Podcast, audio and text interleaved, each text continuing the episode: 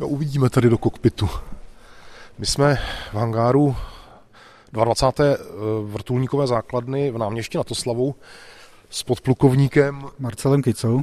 Tady nahlížeme do kokpitu bojového vrtulníku Mi-24. To je vrtulník, na kterém vy běžně lítáte? Upravím, běžně jsem lítal, protože absolvoval jsem výcvik eh, v USA na vrtulníku eh, AH-1Z Viper, takže bohužel na tomto vrtulníku už jsem svoje působení ukončil.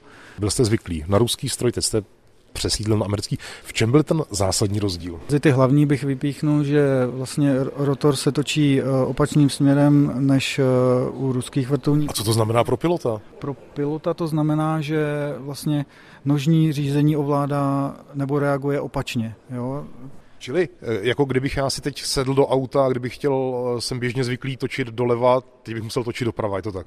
Tak úplně Takhle se to přirovnat nedá, tam to záleží eh, na tom, jak pilot přidává výkon nebo ubírá a tím musí reagovat vlastně na vyrovnávání toho ocasního rotoru a tím je to vlastně opačný, protože ten vrtulník reaguje, ten reakční moment je prostě na druhou stranu, tím, že se to točí obráceně všechno. Jak dlouho vám to v té Americe trvalo, než jste se přeškolil na nový vrtulník? My jsme tam byli celkově sedm měsíců. V tom vlastně výcviku byl zahrnutý jak výcvik e, přežití e, pádu vrtulníku na vodu, potom teoretická příprava, potom nastal praktický výcvik, který trval zhruba těch 6 měsíců. No.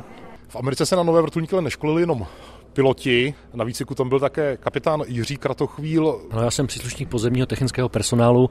S pořízením tady tohle systému přecházíme na západní systém údržby.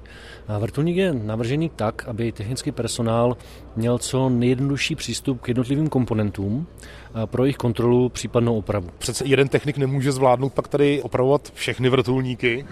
Samozřejmě účelem toho výcviku bylo vlastně proškolit nás v té základní údržbě, abychom poté mohli pokračovat v tzv. instruktorském tréninku a následně školit český personál. První vrtulníky systému H1 by měli sem na leteckou základnu v náměstí nad Oslavou dorazit v květnu. Milan Soldán, Český rozhlas,